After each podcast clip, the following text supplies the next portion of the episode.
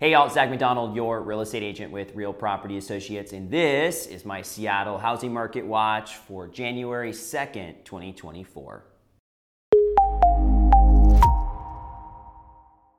Happy New Year, everybody. We are finally in the year 2024, and as we've been talking about over the past few months, I think 2024 is going to be a year of a little bit of a rebound in the Seattle housing market, and I would guess in a lot of other markets across the country.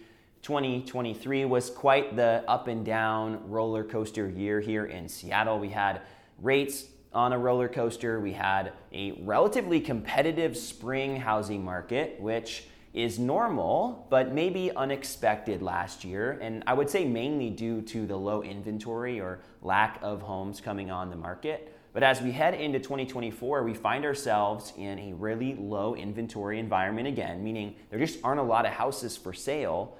We find ourselves in a place where there's a little bit more hope in the housing market, I would say, as rates have remained about the same as they were at the same time last year. I mean, even looking at this week's rates um, as of today on uh, Mortgage News Daily, 6.72%. If we look at last week, we were at 6.61, so up a little bit from last week. Year over year, 6.41 last year, heading into the new year or starting 2023. So slightly up from last year. But last year, we were thinking we were going to see rates keep climbing, which we did. This year, the Fed has announced that they are going to be bringing down rates at least three times. And who knows if they'll actually do that. But I think that also gives hope that mortgage rates would likely drop here for homes as we continue into 2024. So I think the sentiment is a little bit different heading into the new year. Now, let's let's talk about the market and in Seattle there's usually not a lot of activity over the holidays and we see that same trend.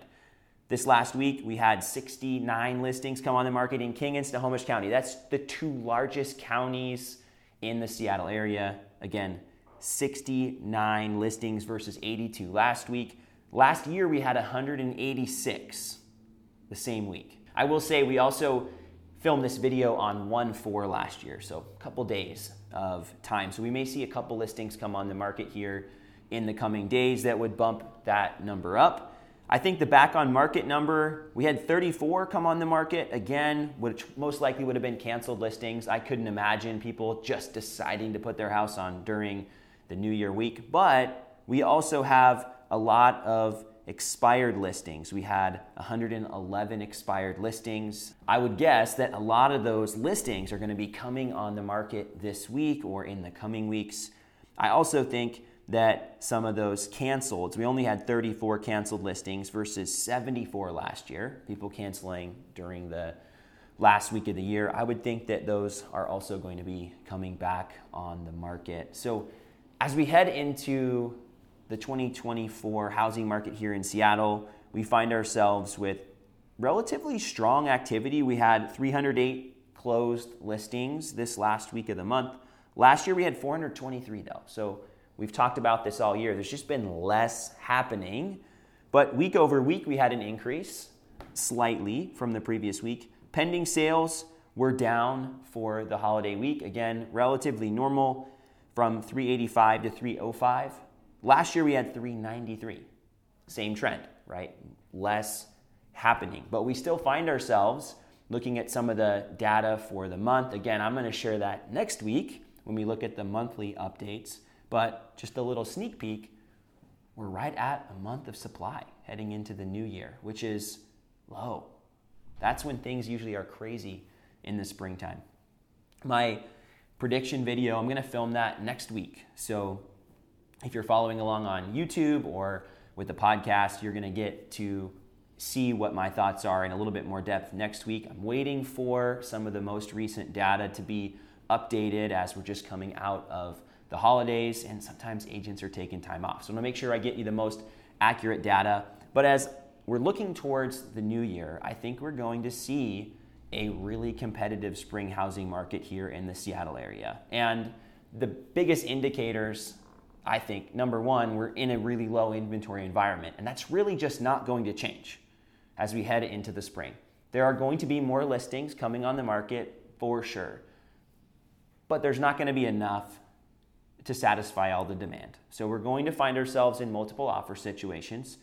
And then I also think with the amount of people that have been starting those conversations up again. With me, with other agents that I know, there are people waiting to list, there are people waiting to buy. Now we're hitting that spot. So I would think that January and February and March, as we're kind of heading towards the spring, we're going to see a lot more activity in the housing market.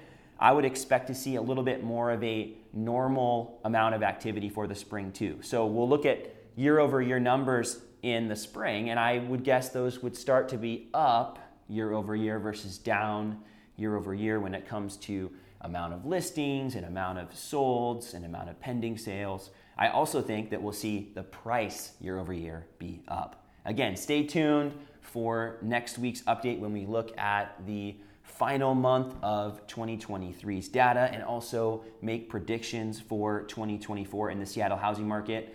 I'm so grateful that you've been following along with these updates. If you're new to the Seattle Housing Market Watch, please consider subscribing and following along on a regular basis.